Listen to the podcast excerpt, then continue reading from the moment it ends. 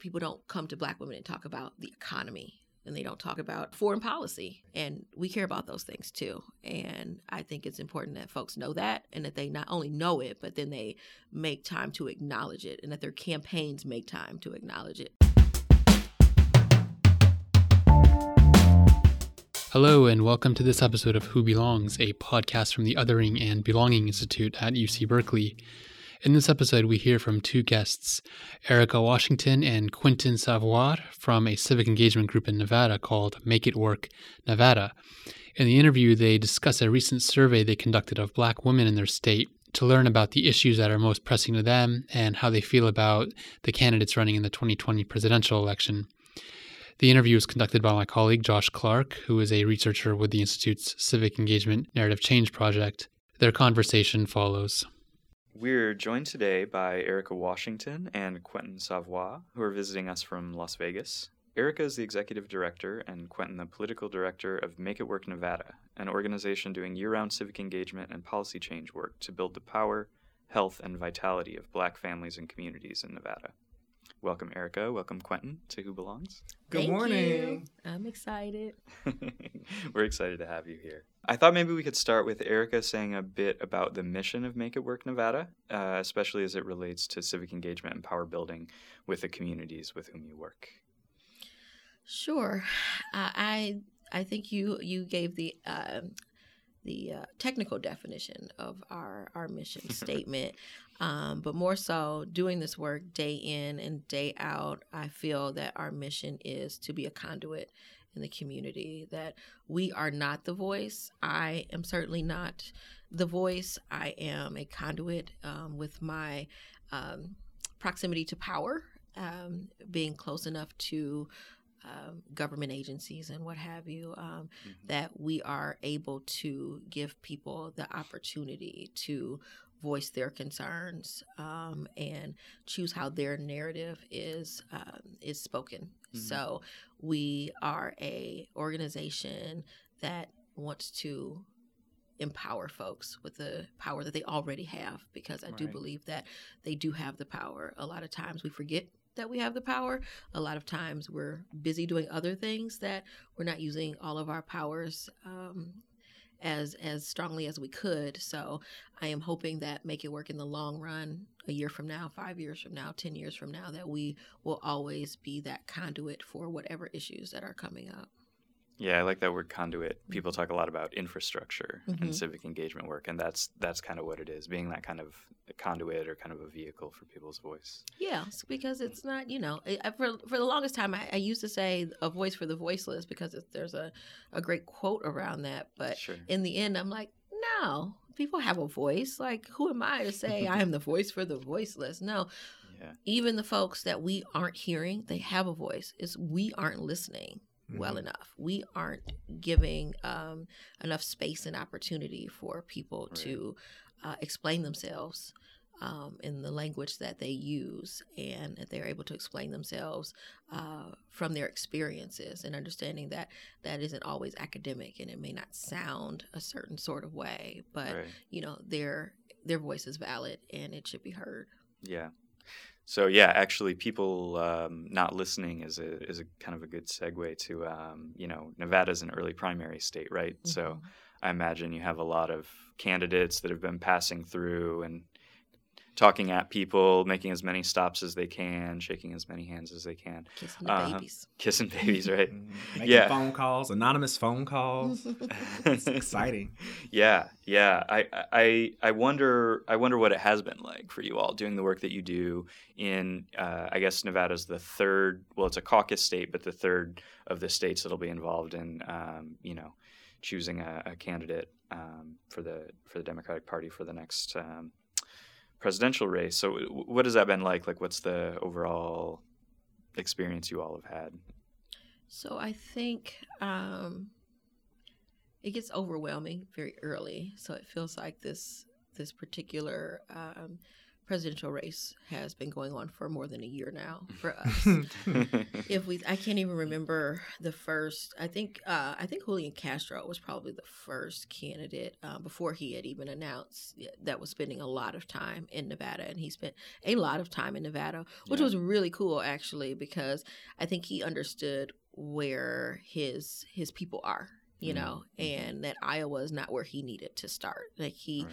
understands and he has voiced many times and although he is no longer um, a candidate for president for 2020 he is still uh, visible in nevada but Oh. what i realize uh, for um, for him particularly and some of the the talking points that he's used is that you know nevada looks like america more so than some other places, uh, New Hampshire or uh, Iowa. And no shade against Iowa or New Hampshire; they have their place, but the the amount of folks with uh, uh, different backgrounds and and because diversity means a lot of different things. It's not just about race or um, even language, but just lived experiences. Like I think Yeah. he was able to come in and sort of see that and then voice that on the debate stage. He spent time in the um, in the sewer system underneath Las Vegas, which a lot of people don't know that the tunnels under Las Vegas,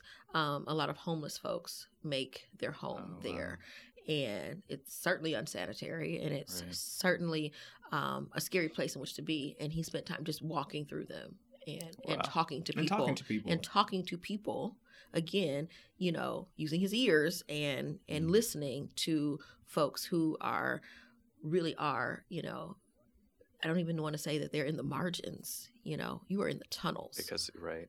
you are in the tunnels of las vegas and so and so that was months and months ago. So um there have been other folks uh cory booker all of the really interesting people who uh spend a lot of time in nevada are you know not in the race anymore. But those folks actually i think hopefully um i feel like there's a blueprint for a different way in which a president can run or a person can run for president looking back to if they look at all of these different candidates um, or former candidates and some of the things that they did nevada is a really important state Yeah. um, I think all states are important, um, but there's not enough focus on the people who live there.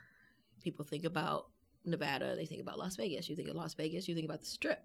You think about the Strip, and you're thinking about you know the funky good time you're going to have there, and you know all of the tomfoolery and shenanigans that you can come up with. But there are folks who make that happen for you, who keep uh, the city and the strip running.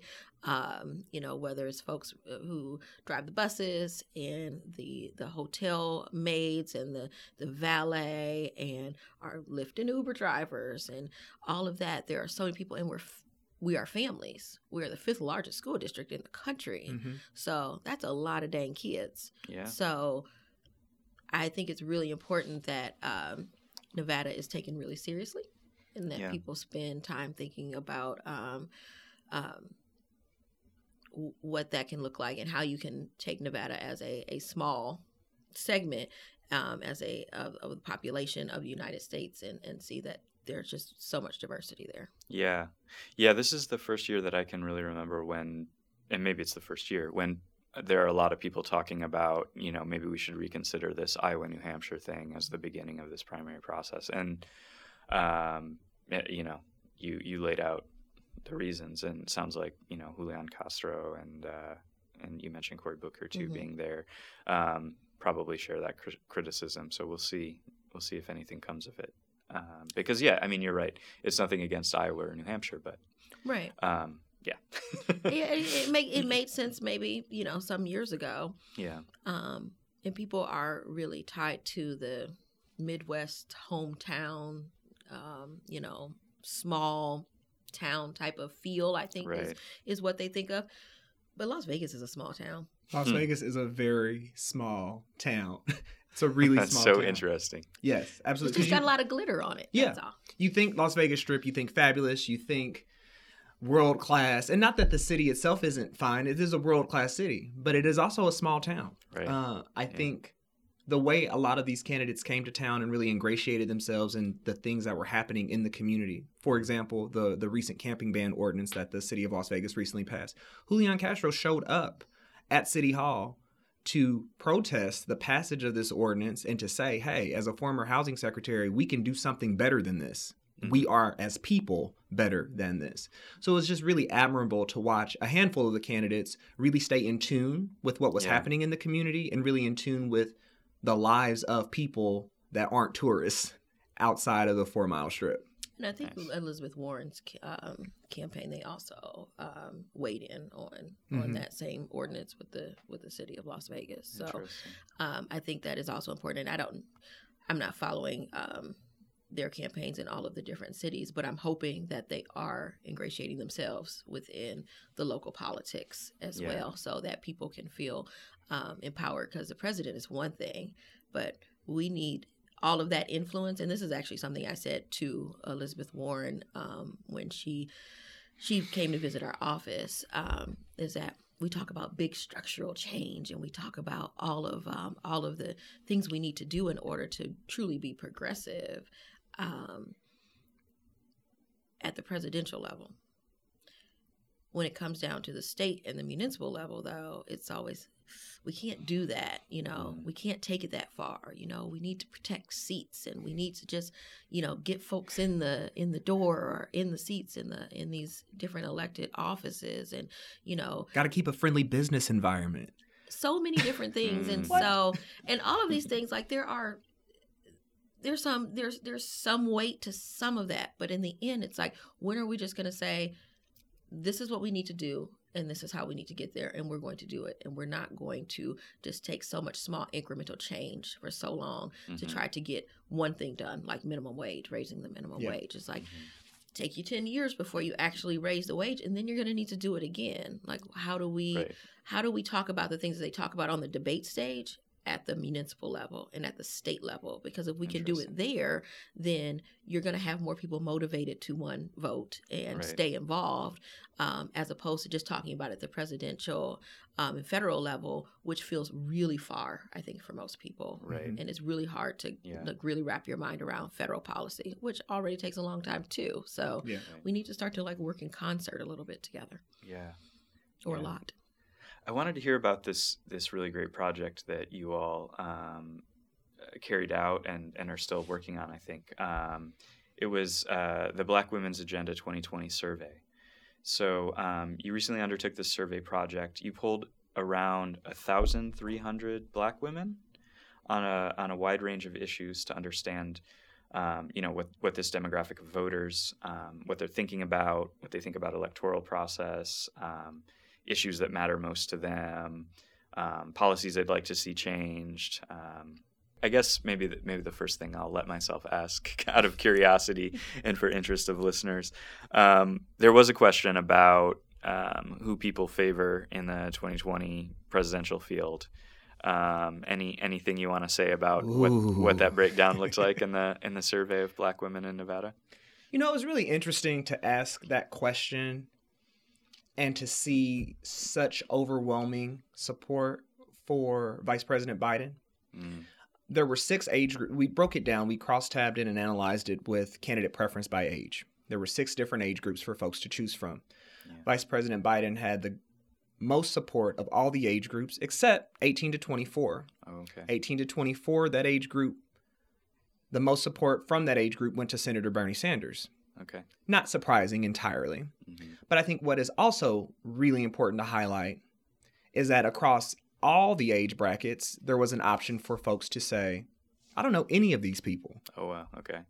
And the folks who answered that, that was the top response across all age groups, Is that right? which really speaks to what the candidates should be doing in terms of making themselves more accessible Mhm. and making their policies a little bit more layman for folks to understand.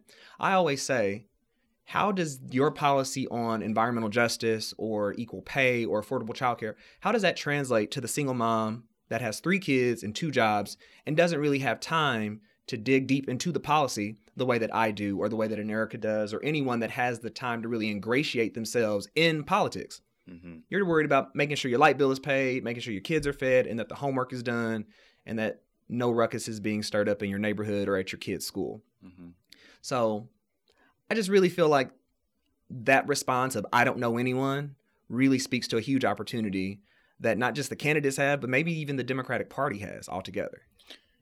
So I think um, what also is interesting about that in, in, in both questions is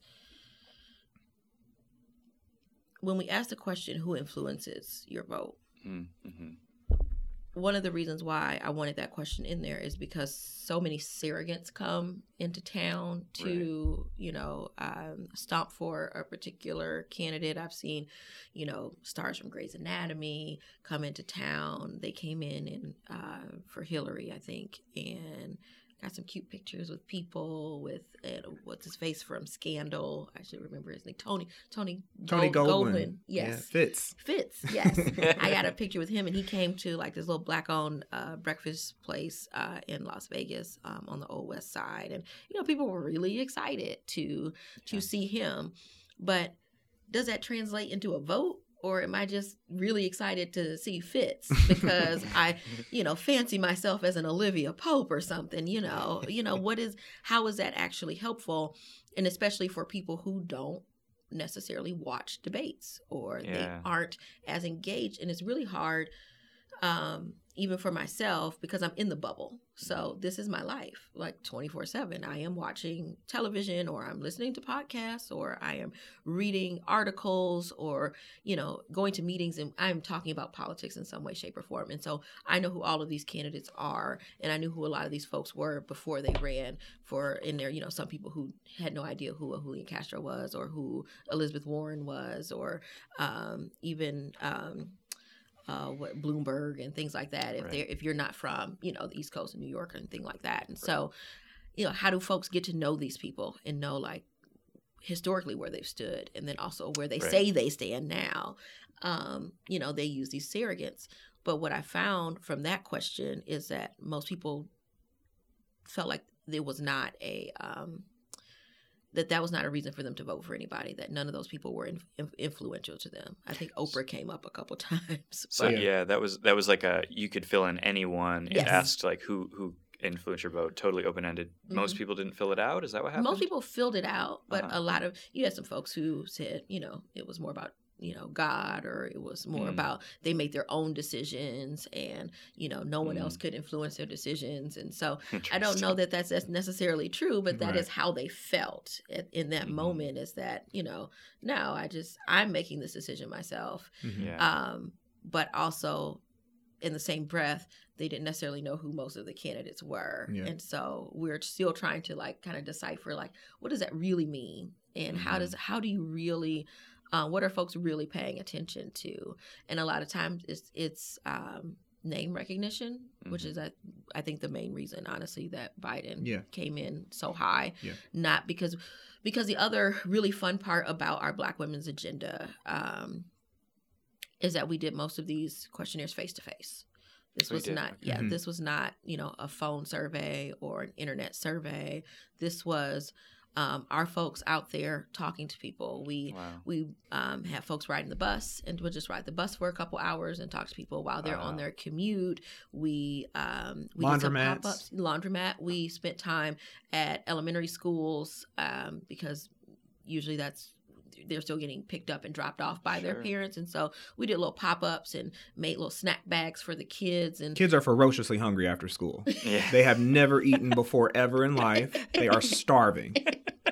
and So it worked. always, always. Yes. I never understand why my children are always so hungry. It's like, did you eat it all this week? and so, you know, we made little snack bags with fruit and fruit snacks and, and, and juice boxes and all of that. And then we have a, a little photo booth that we had put up. So something for children to do long enough for parents to take To said take survey. survey.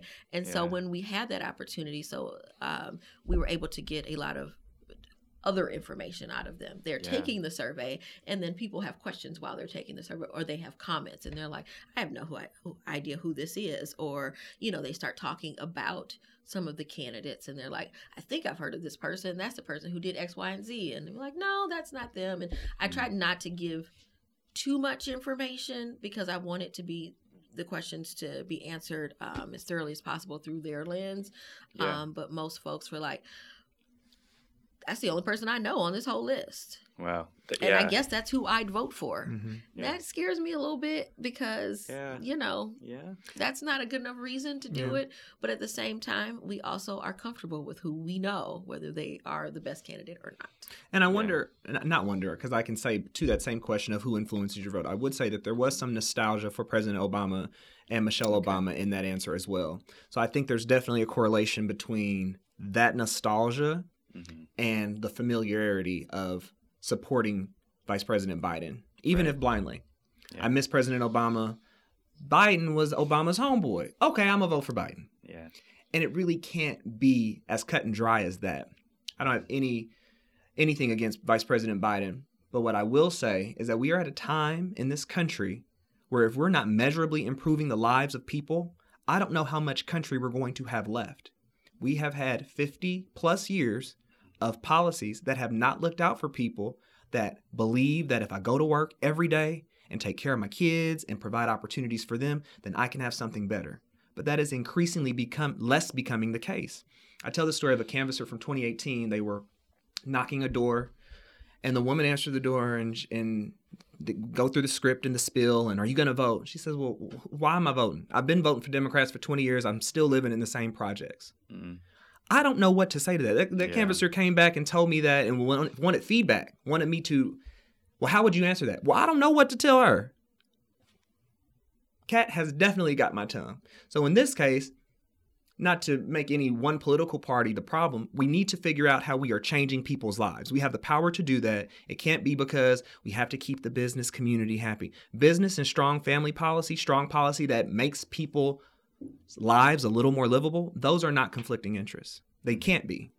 Through this process, this survey process, I mean, I'm glad that you told the story of how you went about conducting the survey mm-hmm. because, you know, I, I looked at these numbers that you spoke to, you interviewed almost 1,300 people. You know, for point of reference, for people who don't know, you know, when you read in the New York Times, like, about some battleground poll or something like that. And, you know, Nate Cohn is making a big deal out of the findings of their poll in Wisconsin or Arizona or whatever. Usually that's like 250 people or 300 people. Mhm. If you if you dig beneath the headlines and you dig Mhm. beneath the hot takes that you're going to get. Um, and, and you all interviewed 1,300. So this is, you know, that it sounds like it was eye opening. Um, were, were there were there things that surprised you, or other things that you would you would share that you didn't expect? I mean, I know that this is the community that you're working in, so maybe not a lot surprised you, but that stood out. I think um, uh, we went into the survey, um, and, and to give a little bit of, of context, we were involved with the Black Census uh, Mm. with uh, Black Futures Lab Right. in 2018. We had an opportunity to be the only organization in the state of Nevada to work on the Black Census. And so, doing that, we um, this is why I love Quentin. So you, you get the number because I get the number wrong every single time we talk about the black census. So he is writing it down. He's Just, like you know, 1,841 people that we that took the black census in Nevada through Okay. our organization. Because yeah, every time I say it wrong, he's like, "That's not how." That's many. not right. Because I never say enough. Eight, okay, 1841, and and that was okay. So that was 2018. This is Alicia Garza, Black Futures Lab, Mhm. Mhm. worked with um, organizations across the country. yes. to do uh, what was the biggest kind of census of, of African American or Black Americans. Mhm. Since Reconstruction, I believe. Since, right. Mhm. Since Reconstruction. Yeah. And so we were, and how that happens, I I called her up and I said, "Hey, are you um just showing off here that I could call her up?"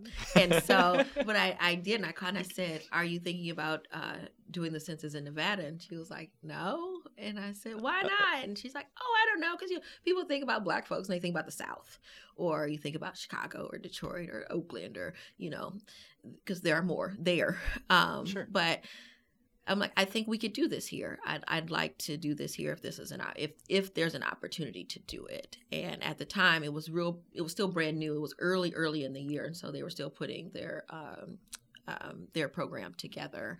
And so finally, she's like, okay, sure, and and we were able to do it. Um, I'm sure she thought about it a little bit more than just saying, "Okay, sure." But um, I was I really bet excited, right? And so she was like, "Stop calling me, maybe." I don't know, but uh, I felt that it was really important for us to be involved in that. Like that was something that felt really, really good for us, and so and it was. It was really hard too because that census, that survey was about 25 minutes long to take. It was Yeah. really long, and Mhm. to get people to take the whole thing Sure. was a little bit cumbersome and so we had some lessons that we learned through it and but it gave us a chance to talk to a lot of different folks um, and that was you know anybody who identified as being black or um, Of the African origin. or african origin and so and then we're not going to hem and haw over like what that is Sure. um, one of the things that I noticed when we were out having people take the survey were people who had trouble um, reading. Mm. Um, and so there were times when we were reading the entire survey to people, Okay. or people took an hour or more to take the survey because um, just of some um, deficits they may have had. And after we did it, like it really sat with me as to when was the last time people really asked these questions? A lot of the questions that were Yeah. asked on there, people were like, no one's ever asked me this before. No one has Yeah. ever asked me anything like this. And so Mhm. as we're talking about upcoming elections and you know people spend a lot of time talking about how great black women are because we're so great and I I do know that but you know it becomes like a hashtag and you know just almost like talking points of trust black Mhm. women black Right. women lead and you know thank black women for the work they did in Alabama and we are the most um, consistent voting bloc in the Democratic Party all of that and all of it is true but it just feels like talk so what Yeah. exactly are you doing with and for black women. Yeah. and more importantly what are you what is what is it that they want? And no one ever asks us what we want. Mhm. i am 40 years old. I have a 20 year old daughter so do the math. I was very young when i had her and um, i was 19 and i had just as much mental capacity as i do now. I know a lot more but no one ever asked me what i thought about anything. Yeah. People make assumptions of who you are when you are a teenage parent, when you are on WIC or food stamps or Medicaid and all of that. And I am one of those people who received public assistance from the state of Michigan for um, some years as I was able to get my, my stuff together, right? Mhm. But, and I voted. I knew that voting was important. I voted for the first time when I was 20 um, in a presidential election and I didn't necessarily know all the ins and outs, and I wasn't policy savvy at all. Mhm. But I voted.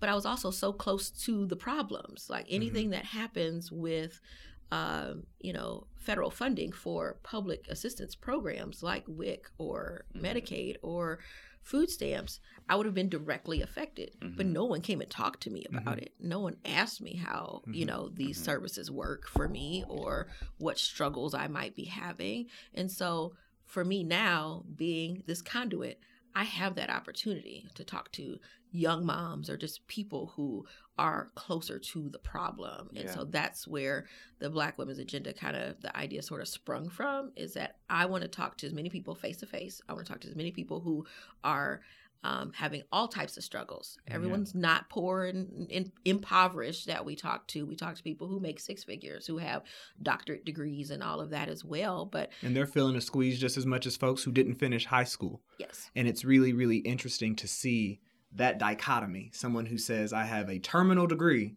but I only feel like I'm surviving. And I think to get to the Huh. point that Erica was making about people assume things about teenage parents, that's the generally the problem with most politicians. They assume what you need. Erica's very good about, well, just ask people, have conversations with folks. Right. So when we had our researchers and our our staff out in the field, these are young black women talking to black women. And I think that's why we were able to have the success that we had in terms of Yeah. surveying as many people as we did. We didn't send our friends from, for example, Planned Parenthood to knock on the door of 86 year old Valerie Johnson because you're probably, Ms. Johnson's probably not going to talk to you. Yeah. But if I not in send, the same way. not in the same way. in the same way. That's fair. Yeah. Not in the same way. Yeah. But if I send Jasmine to talk to Ms. Johnson, Mhm. different story. Yeah. Different That's- story altogether. That's good research. Yeah. Understanding that is understanding how you're going to get candid responses. I mean, that's that's good methodology. Yeah. you know, um, yeah, Yeah, and we Yeah. spent a lot of time also going to some of the beauty shops and barbershops and places Yeah. like that as well. Also, where a lot of truth telling happens in a beauty Mhm. shop. A lot of sure, truth telling happens in a in a nail salon, and yeah, people are um, more interested in having those conversations. I think at that time too, and they are a lot more candid about even some of their like internal prejudices that they have Oh, and struggles, and so all of that is not necessarily um, will be in the data, but it certainly will be in the foundation of how we are going to speak to folks coming up in this year, and also how we are going to um, craft the narrative of, of the women in Nevada. I think it's it's really important that people see us as not a monolith because we, we are very different um, and very unique, but at the same time we have um, a lot of similar struggles that a lot of times people just don't want to talk about out loud in you know what my grandma would call mixed company. You know, you Oh, keep yeah. that you keep that Mixed kind of company, yeah. stuff inside your household. So a lot of times folks having struggle struggles and they have a degree, they have a master's degree or what have you, and they're still having trouble making ends meet. They don't necessarily want to tell anybody that because it's embarrassing or you know whatever whatever you know strong feelings they have around it but at the same time it's still happening and they Mhm. want their voice heard but they're not necessarily gonna you know they're not gonna go to a, a biden town hall and, and stand up and say that and Right. Then you know yeah. it just doesn't work that way Right. Yeah. Wow. Yeah. I'm sure that you have such a rich, you know, set of data, and also, like you said, things that aren't in the data, conversations that you learned that as an organization you've intern you've you're internalizing those lessons, and you have those stored in your heads. And I hope that all of that gets written down too, because that's going to be valuable not just for your own programs, but For sure. well beyond. Um, For sure. like you're saying. Um, there was another there was another question on the survey that I thought was was interesting and that I was really happy was on there that asked. Um, this kind of goes along with something you said about um, the person who said I've been voting for Democrats for 20 years and they don't change anything. Um, and you know there are a lot of people who think that um, having having different kinds of of candidates um, as well, not just thinking in terms of parties, is, is extremely important. And you had a question on the survey about whether the person would consider running for office themselves, which you know I, I imagine you got a lot of no's, but I wonder I wonder if you got I, I wonder what, how that went. So of the, I will say this: I I grew up with all women. I love my mom and I love my sisters, and they have made me the man I am today. We have to stop expecting black women to save the world when the world is going up in flames. We had 60 people report yes, they were interested in running for office Okay, in nearly out of nearly 1,300 responses. right. And that wasn't surprising to me. I, I, there was a, when President Obama was elected, there was the colloquialism of, oh, well, you elect the black man now because the economy's in the tank. And Mm. I feel like that could be applied to this. Okay, Mm. now we want all these black women to rise up and lead the country, which isn't wouldn't be a bad thing. But man, you take the world to the brink of Mm. exist of, of non-existence before you're like, okay, well, let's give y'all a chance. we have to stop doing that. Uh, I think the other thing is, I would I would venture to say, at least with the women in my family, they understand that their power could be as elected leaders, or their power could be as community leaders. Yeah. Um, my youngest sister has epilepsy. My mother was incredibly active as as as the parent of a disabled child Mm. when they were trying to shut down the only disabled school that we had in my hometown. Yeah. She was asked countless times, why don't you run for state assembly? Think about state senate. Well, why don't you run for school board? No, I'm just trying to feed my kids and make sure my baby has somewhere to go. And I think that is really what we all want. We want our kids to be safe. We want our neighborhoods to be safe. And it shouldn't have to mean I have to run for office and change how you all are conducting government and running government in the interest of just Doing having a full life and doing better. I mean, that is not a tall order. That is not a big ask, but it seems so in 2020, unfortunately. We have some folks within the Make It Work family, our ambassadors, who are interested in running for office. And I'm really excited that they are interested in running for office. But yeah, I think like most folks, including myself, like don't want to run for office. I just, you know, I just want the world to be better and I want to feel Mhm. safe and I want to feel um, like I can raise my children um, in, in, in an environment that is um, not only safe, but also just, you know, the world that I want to live in. And I think Mhm. that, that that's my theme for 2020 and beyond is, you know, what is the world we want to live in, like truly want to live in, and what are the steps to get there? Yeah. and it doesn't require all of us to run for office, but it does require us to hold folks accountable. Mm. And I think that in some of the conversations that I have had with folks, with Black women, um, they may vote, but the idea of holding folks accountable, I think it kind of goes back to being uh, a black mama and just like I've already told you what's what once what I told what I wanted you to do. If I have to keep repeating myself, you need a whole timeout or more. And so I feel as though they're they are, you know, in the broader sense, like I don't want to have to keep saying it over and over again Right. because I'm busy and I'm doing other things. And so, and it, and it's an odd thing to have to do if you really think about it. Um, if you think about anything else, I take if I drop my stuff off at the cleaners, I'm not gonna call them every day. Did you get the shirt done? Is it done? Did you? Did, what about Did the you pre-spot the collar? I need the Right. collar Remember we pre-spot. talked about the one thing, like you don't, you want to drop it off, and then you tell me it's going to be ready on Friday. When I come on Friday, it should be It's just there. done. I don't have to remind you five times of what you told me you were going to do. But that's what that's what we have to do with politicians is remind them Yeah. what they said over and over again. And as a mama, I don't want to keep having to remind you to clean your room or to clean up the environment. You know, or that we need just affordable child care, Mhm. or that women, black women, are paid what fifty-one cents to the dollar of their sixty-one cents, 60. 61 61. cents to the dollar of their white male counterparts, or that in this very Christian pro-family country we live in, it might be wise to have some affordable child care that doesn't take up more than a third of most folks' income. Mhm. Childcare in Nevada is more expensive than going to the public university. How do you make that make sense? As an elected official, how can you go to bed and know that that is actual factual and not feel a drive to do anything about it? And then tell people to pull themselves up by their bootstraps. Oh yeah, there's Oh. that. Right. There's that. Yeah. Or how can you pass a camping ban ordinance for folks that are unhoused when housing is going through the roof in Nevada? That was the top issue that was reported on the Black Women's Agenda survey. Folks are worried about not being able to afford where they live. And this is across economic status, this is across employment status, this is across educational achievement. Folks are worried about I don't I don't know what my rent is going to be this time next year and I don't know that I can afford that. wow. It's scary. Yeah. It's scary. Yeah. And at the same time, they're supposed to be calling their senators and congresspeople and state senators and, and reminding them to do their jobs. Right. Right. That's a lot. It is a lot. It's a lot. It is a lot. So then we need to also think about like what is that doing to us both emotionally and, and, and mentally, I think. Yeah. Because it makes people on high it keeps people on high alert and it, it just makes you scared. Hmm And so then are we going into this election year um, full of fear? hmm And are we voting with fear or are we voting with power?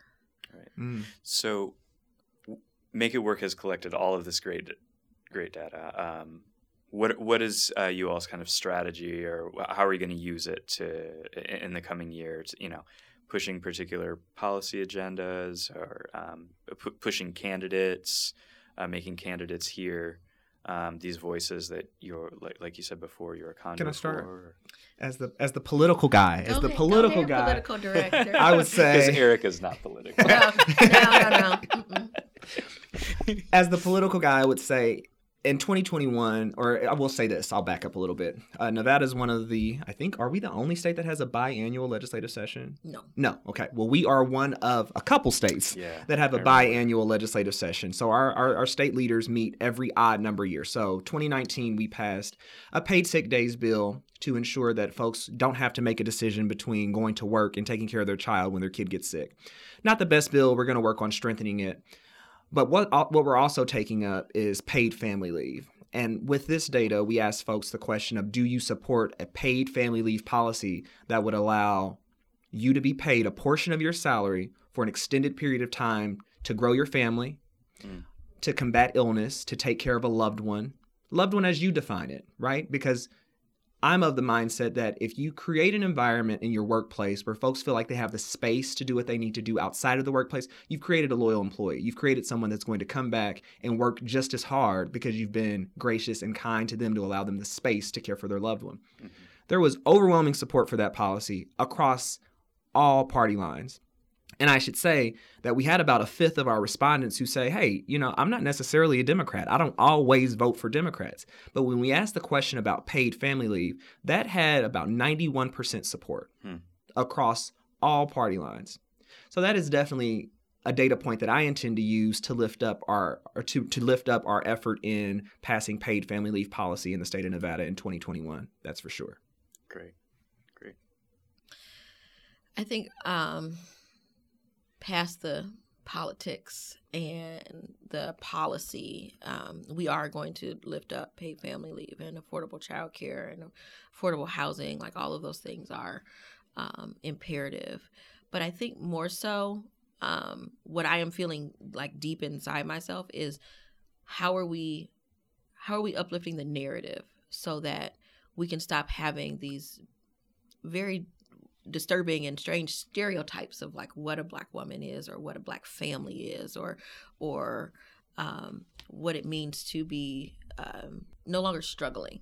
Mm. Um, we've had some conversations with women around reproductive justice. Um, a lot mm. of folks don't realize that the maternal mortality rate in America for Black women is really high. Yeah. Um, Nevada is not the highest. I, I think I want to say Georgia and Michigan um, outrank us with the number of, mm. of of mortality of of women who have recently given birth. Um, but Black women overall are dying. They are dying, giving life, and then the question is why. Um, and it comes down to a lot of different things: racial bias, but also the lack of, um, you know, medical facilities if you live in a rural area or um, you know not having transportation. There's so many different components to it um, that I, for me i feel as though my job is to listen and my job is to help structure some narrative so that we can make some strong changes around everything because there's no way that we can move into 2020 21 24 because every election is the big election. I mean yeah i mean yes we know who is president currently but we got here. You know yeah. how did we get here in the first place? It's because we are not creating a strong enough narrative and and keeping our voice heard. And so i think for me i am i feel as though we are starting to lay the track for um, black women to not just be a, a talking point or a last minute afterthought that when October comes of an election year mm-hmm. that they start paying attention to and listening to. And I think they have to hear us now and they have to listen now and they can't make assumptions about what we want to talk about because criminal justice was at the top of the list as well mm-hmm. and it's something that a lot of candidates will come in and want to talk about but it might be the only thing they want to talk about like everyone lives um, you know the life of like the movie Boys in the Hood or something. You know, that's sometimes that's how I feel. Um, candidates walk into a room that they walk into a room and just say, "Oh, well, let's talk about criminal justice." Okay, sure, because that is really important and it is extremely important. I don't want to take anything away from that, but there are so many other things that folks want to talk about and and and stories that they want to share and struggles that they have and they all need to be uplifted and we need to have those strong voices in all aspects economic justice. Um, people don't come to black women and talk about the economy and they don't talk about they don't talk about um, uh, foreign policy. We have a lot of black women who are interested in foreign policy. There are a lot of black women who, uh, from the survey, one of their biggest fears is war us going into another war. Like, what does that mm-hmm. mean? Because then you think about how many black women have black babies that are in the armed forces because they may feel that that was the only way for them to get out of whatever situation they were in, or um, that was their way to get a college education or what have you. But then now they have to go off and fight. Their children have to go off and fight a war, possibly. So they're extremely um, concerned about that. And I haven't heard one candidate you know, uplift a, a, black woman's story or come to an event that is uh, specifically for black women or black or brown women and want to talk about foreign policy. and we care about those things too. And I think it's important that folks know that, um, and that they not only know it, but then they make time to acknowledge it, and that their campaigns make time to acknowledge it because their campaigns. Um, there are not enough campaigns with black women on them uh, in high enough uh, advisory positions to make sure that uh, those type of narratives stay in their ear too. And that wraps up this episode of Who Belongs. I'd like to thank our guests, Erica Washington and Quentin Savwoir from the Make It Work Nevada organization for coming on, as well as my colleague from the Institute's Civic Engagement and Narrative Change Project, Josh Clark, for conducting the interview. Thank you all for listening.